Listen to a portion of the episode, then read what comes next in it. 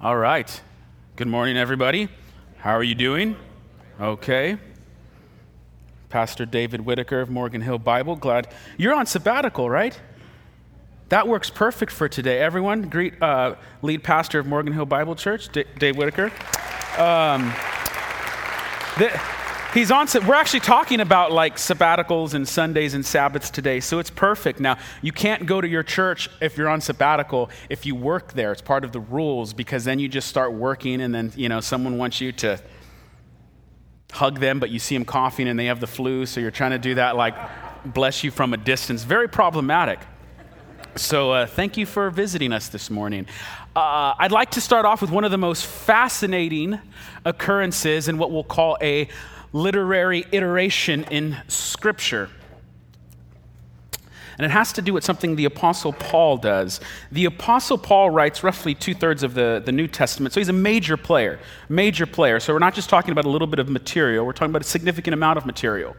Now, there's a phrase that Paul the Apostle uses My Lord. And he uses it one time in Scripture. One time. Probably wouldn't have guessed that. If you think about all of Paul's writing in the New Testament, he writes, My Lord, once. How many times does Paul the Apostle write the phrase, Our Lord? 53.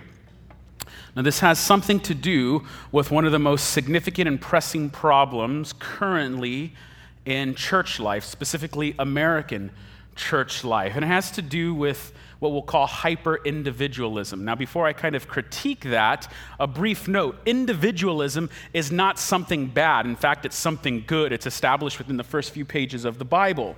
It's an idea that's predicated upon the notion that all people are made in the image of God, and as an individual, you have significance and worth independent of anything. However, like any good thing, individualism can go too far and it becomes a bad thing. So in our culture, we wrestle with something called hyper individualism. And just kind of like a, a, thought journey to kind of see how this plays itself out in our culture. But we've joked about this before, but think about, and some of you are not going to know what I'm going to talk about at all. Some of you are going to remember it, and you're going to think it was just like two years ago, but it, it was actually like 20 years ago. And some of you are going to remember stuff before even what I'm talking about, depending upon how old you are. But you guys remember when you had to have uh, a home phone line and that was it? No cell phone? No personal phone? think about it. Most everyone in this room has a cell phone, your own personal phone, but there was a time where there was only such thing as a family phone in the house. And you had, remember, you had to. Now, if you're you, the, some of the young people, you have no clue. We'll talk about it after, after service. We, we can look at it in the the, uh, um, uh, you'll probably in college take a course on American history. They'll go over there. Um, but you go like, like and the, here's the thing though. Remember this? If you happen to have more than one home phone, anyone in the family could straight up pick that phone up and listen in.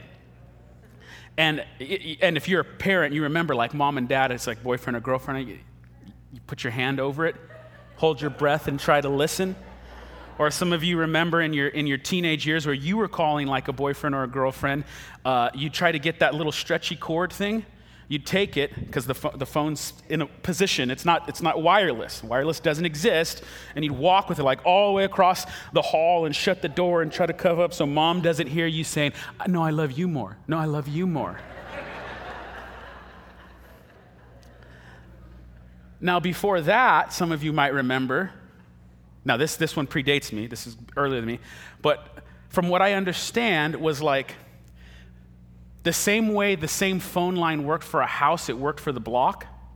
So, like, a neighbor could pick up the phone and listen into you. how weird, like young people, how weird is that? And how could you not resist? Like, I'm gonna listen to what they're talking about. I hear breathing. Isaac, is that you again? Oh, yeah, I've been here for 20 minutes. Can I add a little something? Okay. But now, you have your own personal phone. And what do they call it? An iPhone. Sorry, Google folk. It's an iPhone. Or you have an iPad. For you non Mac people, you PC. What is that? Personal computer. And so this, this kind of language of individualism has come even into the church. And it's, it's, it hasn't just only like snuck in, it's actually a part of the foundation that we stand on. So even the way we talk about biblical things like the salvation experience, we import individualistic terms that really aren't found in the Bible. So I'll give you an example. Think about like standard language used in church culture to describe the salvation experience. We talk about having a personal relationship with Jesus or acknowledging Jesus as your Lord and personal Savior. Now, again, there's nothing wrong in and of itself with that. Jesus, you need to know Jesus personally. You need to personally repent. But it, it's strange that when Scripture uses language, it doesn't really use those categories. They're not wrong, but the emphasis in Scripture isn't going to be on my Lord, it's going to be on our Lord. It's going to be a corporate thing. Or how much we emphasize that Jesus lives inside of you. Your body is a temple of the Holy Spirit, which is absolutely true and a great thing. But more than talking about Jesus being inside of you, the Bible talks more about you being in Christ. And when you're in Christ, you are part of the body of Christ, the family of God. It's a household image, it's a family image. And so, what happens on the large scale is Christianity becomes a private, individualistic affair for many people, divorced from church and divorced from the people of God. And that's a massive problem. We're going to get a little bit more into that. But first, we started this series last week. I want to briefly review for those of you who weren't here and kind of go forward from that. Last week, and the message is online if you haven't listened to it, but we laid out this idea that currently culture is telling every single person two messages. And there's this sort of surface level, or we'll call it a superficial level message that's on the 10th floor of a tall building, and then there's a foundational message down here at the bottom. And culture is pounding these two messages to you all the time. The problem is their intention. And the other problem is that one, the superficial one, rests on the 10th floor of a big building, but the other message that's in tension with this message is the foundational message that holds the whole building together. The superficial message is this one on the 10th floor You are special, you have a design, there's a plan for your life. Your life has meaning and purpose. You know, you hear that. You're wonderful, life meaning, purpose. You were meant to be among the stars that type of language. However, the foundational message that culture is also telling you again and again and again is you are a product of random chance in a universe that's caused by process of random chance. There is no soul. You have no soul. There is no spirit. There is no God. There is no objective morality. Love, things that you think are real and matter, things like love and romance, those are just biological reactions in your body that are meant to make you bond with someone socially so you can reproduce and propagate your herd or tribe. And so up here, you're told you have meaning and purpose and you're special. But at the foundational level, you have no soul, there is no spirit, you are a product of random chance. And because of that, this bo- bottom message is, is more foundational, becomes like a default operating system. It's what people believe, like on a subconscious level. And at a whole nother time, we could talk about how that influence kind of like a nihilistic view of the world from our people and our culture. So, what we laid out last week was that you do have purpose. You do have, your life does have meaning. You, you, your life has design. There is a planner behind it all.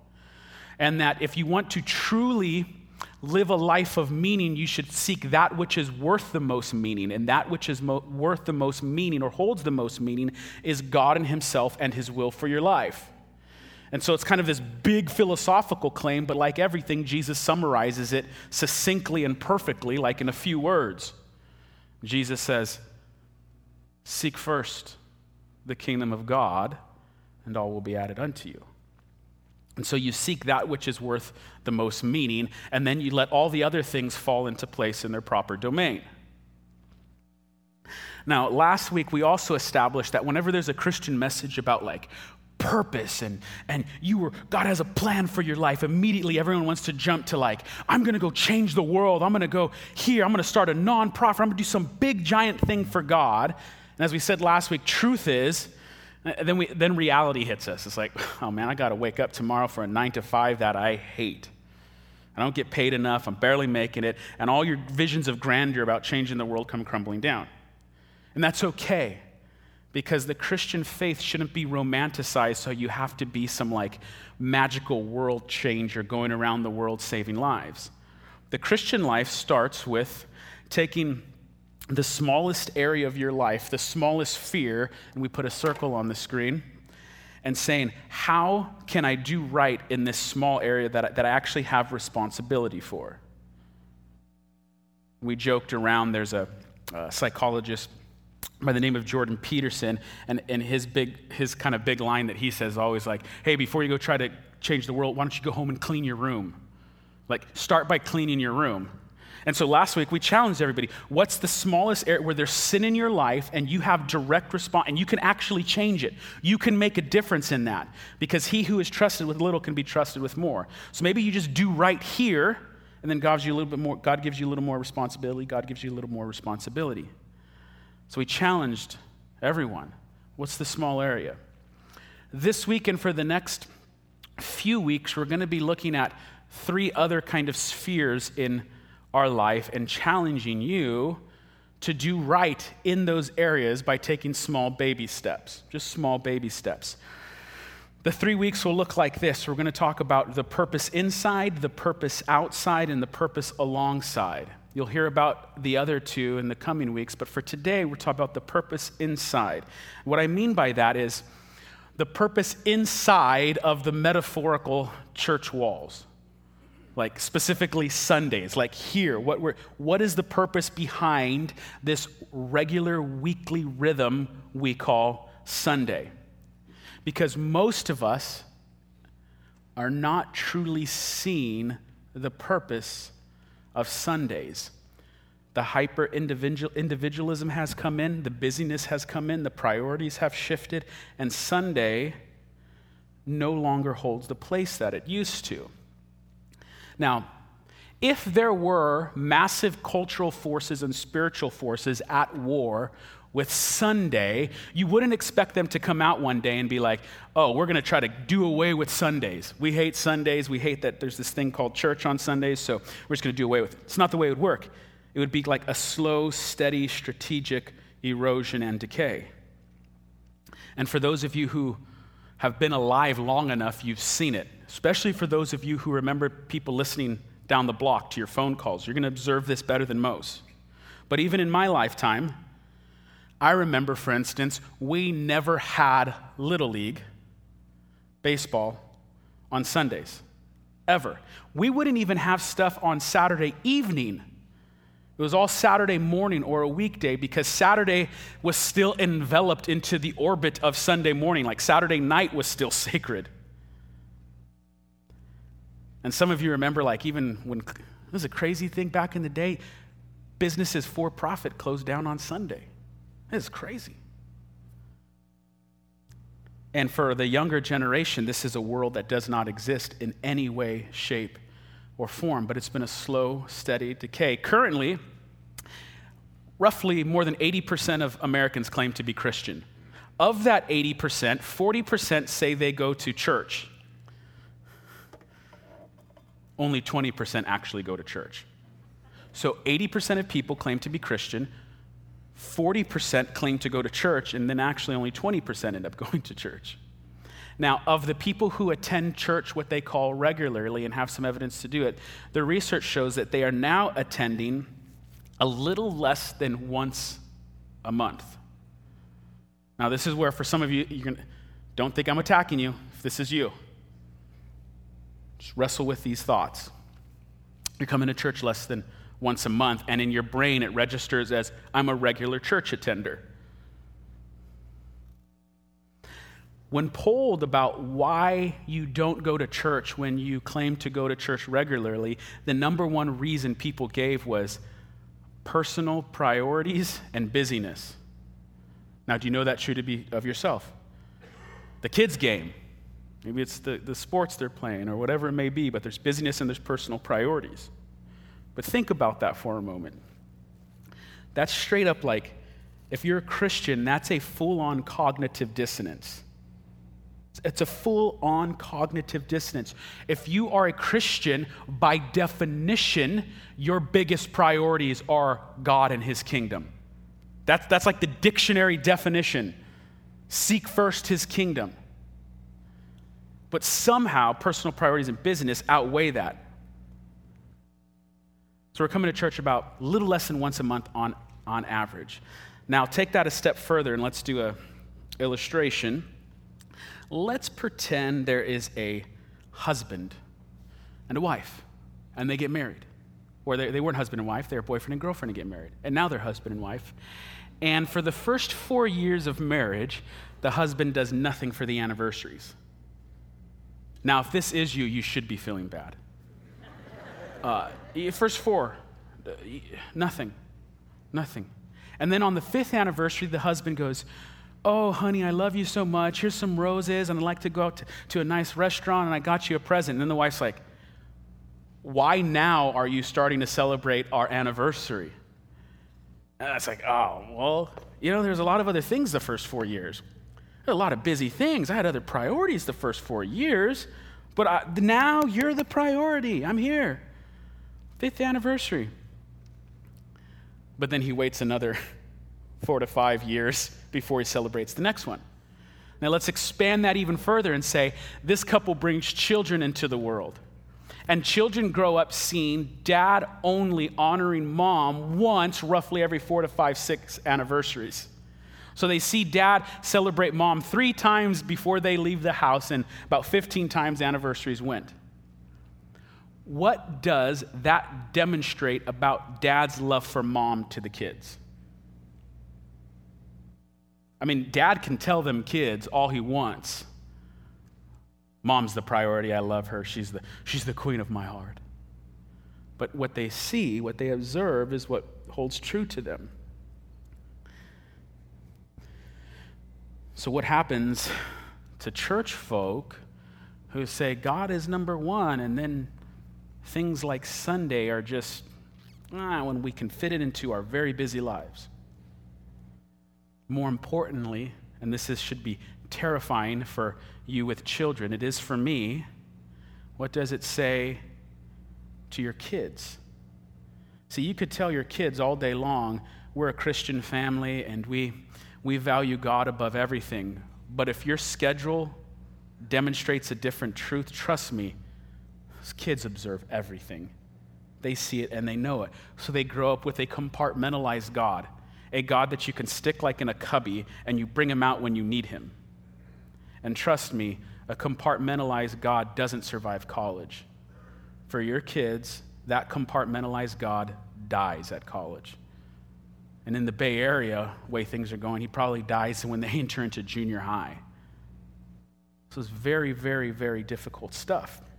Now, the other thing is, research is pretty clear that actually attending church truly like weekly, you don't have to be 100%, but let's say 80% or above. We're that type of church. B minus or above, you're good. Actually, we'll give you a C plus or above. 77% or more of the time, C plus, you're good. If you attend church regularly, this is statistically clear, you are happier than people who do not attend church weekly. Now, this is not only true of like Protestant Christians, this is true of Catholics and Jews with synagogues. You go, well, why? Should it only be like Christians who are more happy because they're countering the real God? No. There's a different reason. It has to do with what we talked about last week.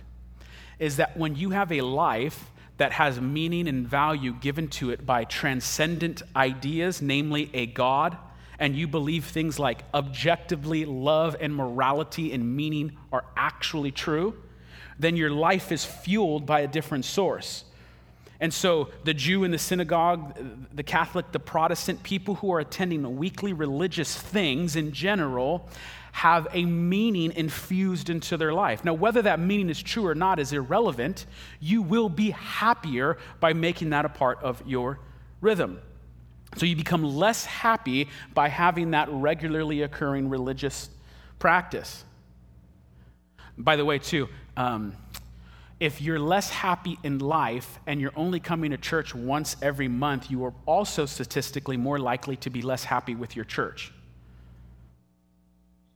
This is something pastors don't need stats to know. If you see someone only, uh, Dave, Dave Whitaker's here, you're on sabbatical, so I won't ask you to testify to this. But if you haven't seen someone for seven weeks,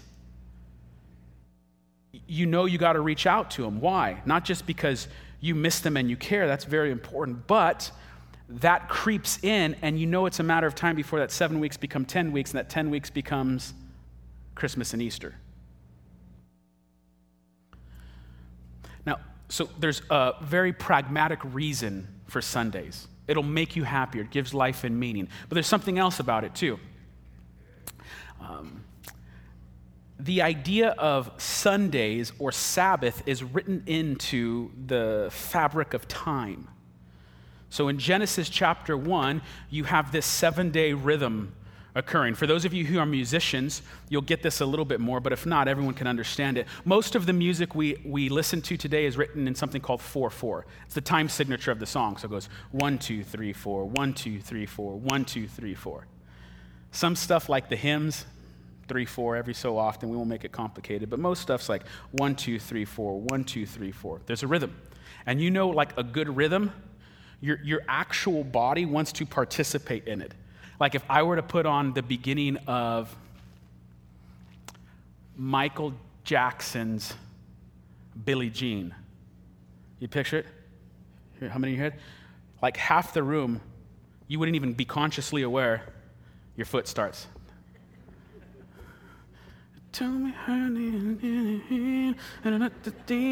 And that's how you sing it because you don't know the word. No one understands what the heck he's saying. Got a sound I can ten, I and a one. It's a rhythm, and you get pulled into it. In creation, God establishes this rhythm one, two, three, four, five, six, seven. One, two, three, four, five, six, seven. And you rest with the Sabbath. But it's not just the Sabbath, the seven days. There's, there's this idea of seven being a rhythm written into the calendar in the Bible is everywhere. So every seven years is a sabbatical year. And in a sabbatical year in the Old Testament, you let the land rest. So you don't grow your crops, your vegetables, your jalapenos, all that good stuff. You let the land rest every seven years. So, first seven days is a rest for a human, then every seven years there's rest for the land. But then there's also this thing called a Jubilee year, and it's seven times seven years. So, every 49 years, like all the debts in the land are erased. Yeah, yeah, amen, that. Is, I'm living in the Bay Area. Oh, Lord, I believe in the year of Jubilee. every seven times seven. But then, in addition to that, there's like a Jubilee is like a super Sabbath. But then in the book of Daniel, there's also this weird, like, super. It, when my kids used to just, when my kids try to describe something that's beyond super, it's super mega. So there's like this super mega Sabbath in the book of Daniel. And there's all kinds of debate about how it works and when it begins and when it ends. But the point is this in the book of Daniel, there's a 70 times 7, like, a, it's like 490 years then a super, super mega Sabbath takes place. That's when the Messiah comes and there's forgiveness of sins. It's like every seven days there's rest for human, every seven years there's rest for land, every seven times seven there's forgiveness of like debt, and then the super mega Sabbath is like there's forgiveness of sins. Now, all of these things, when you come to the New Testament, are kind of like distilled into a super Sabbath. And the super Sabbath in the New Testament is something that the apostles picked up on. See, they always celebrated Sabbath on Saturdays. Traditional Jews will still celebrate Shabbat, Sabbath on Saturday. Very early on in church history, the first followers of Jesus started celebrating Jesus on Sunday. It was like a new type of Sabbath's rest, a greater Sabbath's rest. And they did that because on Sunday was the day Jesus resurrected and there's beautiful imagery about this as new creation and the beginning of a whole new week. But the point is this very early on in church history, Christians gathered every seven days on Sunday to celebrate the Lord's resurrection, which means every Sunday right now is a Easter. Easter's every Sunday. We have like a super mega Easter once a year but every Sunday is an Easter service. It's the celebration of the life, death, and resurrection of Jesus. And you do it regularly. You do it consistently. So that pattern of 1, 2, 3, 4, 5, 6, 7 is everywhere. And the early church adopted it. Now, it wasn't a law like in the Old Testament, there's a Sabbath law, and if you work on Shabbat, there's going to be punishment. But you gathered to celebrate the resurrected Jesus. So the, the Sunday morning experience is not only something that's good for your soul, your spirit, and your family, but it's also something that's been kind of written into the fabric of God's calendar. But in addition to that, if, if that's not enough for the believer, which it should be, it's actually commanded. Like the king says, do this. One of the, the places that illustrates this best is in the book of Hebrews, and we don't have time to like unpack this, but it's so good. Hebrews is one of the most like dense books. One of one of these days we'll we'll go through the book of Hebrews. I, I feel it's it's just so heavy, so I feel a little inadequate for it at this point. But in chapter 10, there's a therefore statement. And in the next section, you're going to see the command to gather but I wanted to give it a little bit of context. The author of Hebrews has been going on for 10 chapters talking about the supremacy and sufficiency of Christ in all things. And then he says, because Christ is sufficient and supreme and the Almighty One, therefore, he says this Therefore, brothers, since we have confidence to enter the holy places by the blood of Jesus, by the new and living way that he opened for us through the curtain, that is, through his flesh, and since we have a great priest over the house of God, let us draw near with the true heart in full assurance of faith, with our hearts sprinkled clean from an evil conscience and our bodies washed with pure water. Now, this this first sentence is alone, we should just like, we could stop here for the rest of the day. This, verse 19. Therefore, brothers, since we have confidence to enter the holy place by the blood of Jesus, most religions throughout human history, you don't just have, get to have access to God. And in the Old Testament, in the Jewish system, only one person got to have direct access to God for a brief moment once a year. The presence of God was, was housed in the temple of God, and specifically in the center part of the temple called the Holy of Holies. So, this is very sacred space that one dude, the high priest, enters on behalf of all the people once a year. So, one dude once a year, and he goes in there with fear and trembling because he is going to encounter the divine. Now, listen to what the author of Hebrews just kind of throws in there. Therefore, brothers, since we have confidence to enter in the holy place by the blood of Jesus, you have confidence in going directly to God. What you do in a simple prayer is an activity that angels would fear and tremble over. Direct access to God with confidence because of the blood of Jesus. Verse 20 by the new living way that he opened for us through the curtain that is his flesh. Now, if you're, you're new to Christianity, that's like that's weird imagery. Let me briefly describe what, what's going on.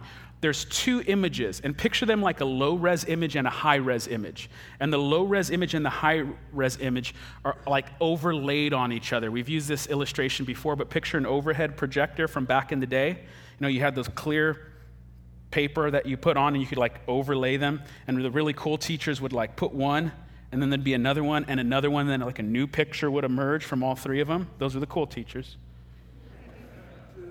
So there's like a low res image and a high res image, and the author is overlaying them on one another. The first image is that of the temple. He talks about, verse 20, by the new and living way that he opened through the curtain. What's the curtain?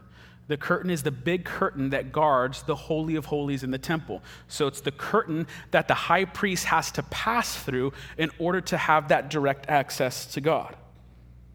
So, the low res image, the first level image that you receive in the Old Testament about God and his presence is the temple. If you asked a Jew in the Old Testament, where is God? He would say, everywhere, but he's specifically manifesting his presence in the temple on Jerusalem, the place where heaven and earth meet. So, where is God? He's wrapped in the temple behind the curtain in the Holy of Holies. That's the first image. By the, verse 20, by the new and living way that he opened for us through the curtain, that is, through his flesh. So this is subtle, but it's deep. In the New Testament, you get a different image about where the presence of God is. If you asked uh, one of the apostles in, in the first century, where's the presence of God? They would say, well, everywhere. But in the life of Jesus, the fullness of God dwelled. So, Jesus, in the New Testament kind of imagery, is a living, walking, breathing temple. So, how do you have access to God? Well, you have to go through the curtain in the temple, but there's no curtain in the temple anymore. What replaces that? It's Jesus and his flesh, meaning the death of Christ Hence, the first line, you have access by the blood of Jesus. It's beautiful imagery that's intertwined and interacting and being overlaid upon themselves. Therefore, brothers, since we have confidence to enter the holy places by the blood of Jesus, by the new and living way that he opened for us through the curtain, that is, through his flesh, and since we have a great priest over the house of God, let us draw near with a true heart and full assurance of faith, with our hearts sprinkled clean from an evil conscience and our bodies washed with pure water. So, this is build up. This great, beautiful news. And what are you to do in light of that news? You draw near to God.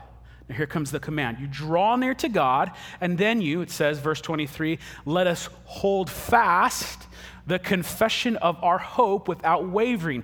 For he who promised is faithful, and let us consider how to stir up one another to love and good works, not neglecting to meet together, as is the habit of some, but encouraging one another, and all the more as you see the day drawing near. So, in the first slide, you are to draw near to God. In this section, you are to hold fast to the truth without wavering. And then the third thing you're supposed to do, the third key verb in this, verse 24, is you are to stir up one another to love and good works. Why do you have to stir one another up? Because you don't do love and good works by default you're not that good of a person. I mean, that's the modern message. Uh, most, you know, I'm, a, I'm just a great person. By default, I'm just a natural, loving, compassionate, giving person. No, you're not. You're not that by default. You have to come together and stir each other up for love and good works. And then the command how do you do this drawing near, this holding fast, this stirring up? Verse 25 by not neglecting to meet together, as is the habit of some. You draw near, you hold fast, you stir up. Why? Because you don't neglect meeting together. And the scary thing is that he throws in even 2,000 years ago, which is the habit of some. Is it the habit of you? Is it your habit? So, Scripture gives us pragmatic reasons. The stats are clear on that. It's good for your soul to attend regularly, it's good for your family. By the way, fathers, here's a scary, terrifying tat, stat, tattoo, tat, um, statistic. If a mother becomes a Christian in a household, there is roughly a 17% chance that the rest of the family becomes Christian. So if mom becomes Christian and she starts attending church regularly, there's roughly 17% chance that the rest of the family becomes Christian. If the dad does, 93%. Which, if you are not making Christ and his kingdom and Sundays and everything associated with you're not taking that as a number one priority, and you're a dad in this room, that falls on you. You bear that weight. You get your family up. You don't put other priorities first. You man up and do what's right for your family. the fact that they will be happy, statistically happier, is enough reason alone. Women have been carrying the burden of this for far too long. Any pastor will tell you this. It's always mom holding the faith while dad's staying at home doing whatever. It's mom dragging, it's grandma dragging. Some of we have dads here doing it too. So amen to you. But I can tell you, all across the country, it's moms trying to carry the weight of holding the family together emotionally, relationally, spiritually. Draw near, hold fast, stir up by not neglecting to meet, as is the habit of some. Now, what do we do on the, the Sunday morning? What's like, what's, what are the, the, the activities that are done on a Sunday morning and why are they so important? There's this old saying, for those of you who have been in church like a long time, you're going to remember this and you're going to be like, I never thought I'd hear this phrase again. Well, I'm bringing it back. Because once something hasn't been cool for like 10 years, you just bring it back and it's cool again. Do you remember like 10 years ago, it was, it was, like, or like, I don't know how long ago, it was maybe recent that, like bell bottoms were cool again for a little window? Some of you are going like, bro, they were never not cool. Got them on right now. what we're waiting for though is, I don't know what they're called, but you know in the 80s, they were, they're like MC Hammer pants? It was just like there was like color splattered everywhere and they're like poofy. RJ Campos, it's time to bring them back. It's going to be cool. So these, this is what everyone would say back in the day about like church life. Church life is where you bring your time, your talents, and your treasures. And they all begun with T, so it's very helpful to remember. It's like time, talents, and treasures. So what, what did people mean by this? Pretty straightforward. You come, you give of your time. And the talents, I think, was the most kind of it was the worst word in this time, talents and treasures, because it always said everyone has a talent to, to share with the body of Christ. And I actually want to make it like more simple than that. Like, you don't even have to have a talent in a specific area for it to, to matter and have significance and to change the life of the church. Like, it's, it's always like we have to have a vision of ourselves or we're talented or doing something. How about you just show up and, like, say, like, I'll take out the trash. Like in a marriage, you don't say, hey, you're gifted, hun, to take out the trash, so you should do it. You just do it. You just do it. So, this this idea of you come to church and you give of your time, not only for your enrichment, but also, this is the talent section, you're doing something for someone else. That's why on Sunday mornings we need like tons of volunteers, tons of volunteers just to make it happen. There's tons of kids getting Bible lessons right now, and it just doesn't happen. Like, we haven't, we don't have the budget to automate that off to robots. Like, we need real people committed. And let me tell you, a lot of the stuff in church, you don't need this grand vision where you got, you have talented and you use your gifts. Just show up. Take out the trash, and it'll make a world of difference. And the treasure part has to do with giving of your money, giving of your money to his kingdom. So every week I've, I've challenged or every week in this series, what we'll do is we're going to challenge you to take a small area in your life where you have real life responsibility and you actually have the power to change what's in that small sphere. You can make a commitment to something right now to fix some sin issue in your life. And the idea is that as that grows, God would give us more and more responsibility. So today, here's today's challenge for this week. Everyone has a, in your, um, I forgot mine. I forget things. I'm a dad of three, I don't sleep. Everyone has one of these in your handout. It's pretty straightforward.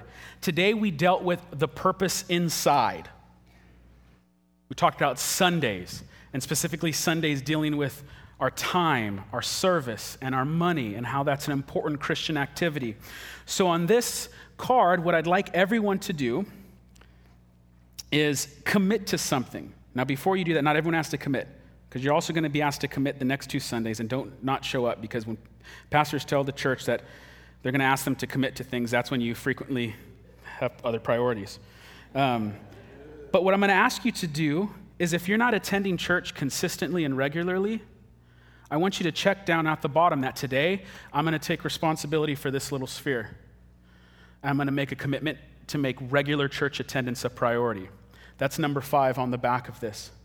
Maybe you're saying, I'm attending pretty regularly, but maybe you're not giving. You're not giving. So you're going to say, you know what? I'm going to commit to consistently giving financially to this church and for the mission of this church. All of this takes money. And as you're going to hear next week, it's not all about Sundays or what we do. We give away hundreds of thousands of dollars all across for mission efforts, locally and globally.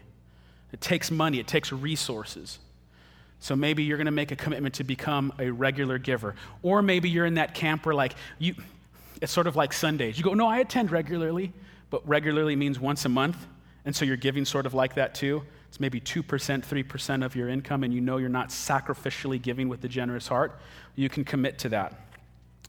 And then for others, you might be called into serving on, a, on one of our Sunday service teams ushers, greeters, working with children. And so for you, your commitment might be to sign up for one of our teams. We're launching this big thing, SVCC Teams. It's being reworked on the web page. We're organizing how we do volunteers and, and these teams differently. And so we want you to think about joining a team. We want every single person on a team. And today you're hearing about teams that function on Sunday morning, but next week you'll hear about teams that are outside of the physical church walls. So maybe you're like, well, I'm not going to serve for any of these things because I hate all this stuff, but I want to feed the homeless. That's cool. Next week, come and there'll be that as we talk about the purpose outside, and you can commit to that. So, in the next few weeks, we're going to challenge everybody to take one step forward and deal with the small areas that might be out of alignment.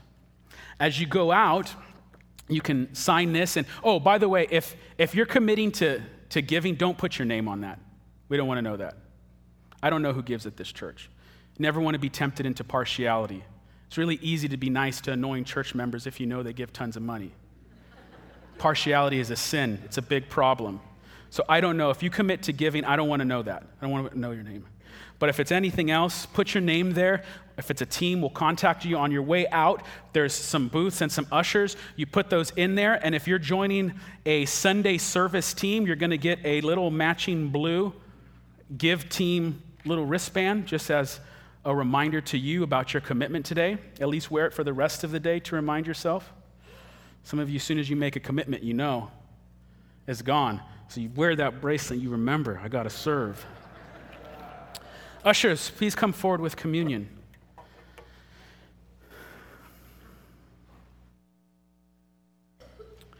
How many times did Paul write each phrase? Our Lord, 53. My Lord, 1. So we enter to communion. I'd like us to focus in on that. If you're new to Christianity or you're not a Christian, um, you're, specifically you're not a Christian, you don't feel obligated to, to do this with us. This is something that Christians do. Um, so if you are a Christian, please take uh, the elements with us. Um, but if not, you or you have questions, just let it go by, no problem. Sundays is where we get together and do the Our Lord thing. After a week full of human words, we encounter the divine word. After a week full of human images and pictures, we behold the true image, the image of the Son of God. After a week of commuting, we come to commune. Jesus works, so we rest. Jesus dies, so we live. And we come together and declare that corporately as the family of God. Now, what's the fuel for all of this stuff we're talking about? Why do you give money? Why do you give time? Why do you give all of this effort? What's the fuel? What's the motivation? It's found in the one time Paul uses the phrase, my Lord. This is the only time Paul says, my Lord. Philippians 3 8. And it's the fuel for everything we do. Paul the Apostle says, Indeed, I count everything as loss because of the surpassing worth of knowing Christ Jesus, my Lord. For his sake, I have suffered the loss of all things and count them as rubbish in order that I may gain Christ. In other words, you don't do this because you're sacrificing for the gospel or you're sacrificing for Jesus. You do all these things because Jesus is worth more anything this world can offer you. And you do it with joy and generosity out of a cup that overflows because what Christ has done in your life. As we take communion, I thought I'd put those three things like time, talents, and treasure under the, ba- the, the, the, the banner of kingship. Because God's kingdom isn't a democracy, it's not socialism, it's not any of the, the way these earthly systems work. God's kingdom is a monarchy. There's a king, and we're all his people. And so every Sunday, what do we do? We come together to re pledge allegiance to our king. We give our money because we pay tribute to a king and we honor him. And we give service we sign up for service in a spiritual battle that is real and matters and gives meaning to our reality.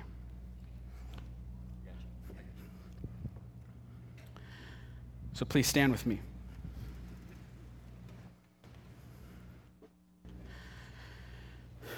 The bread represents the body of Christ broken on our behalf. He does this for the forgiveness of sins. Lord, we remember your sacrifice, not ours. The cup represents the blood of Christ.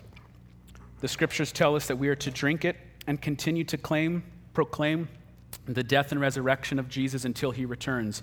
In other words, when we drink, we re pledge our allegiance, and we do it every Sunday because it's good for our soul and we need it. Lord, we proclaim you until you return. Father God, as we enter into a time of worship, may we exalt you. May the name of your Son Jesus be lifted high, for he is King of kings and Lord of lords. Push us forward in moving forward with our lives. Help us to, to clean up the smallest spheres of influence that we have. Lord, we love you. May your name be lifted high. In Jesus' name, amen.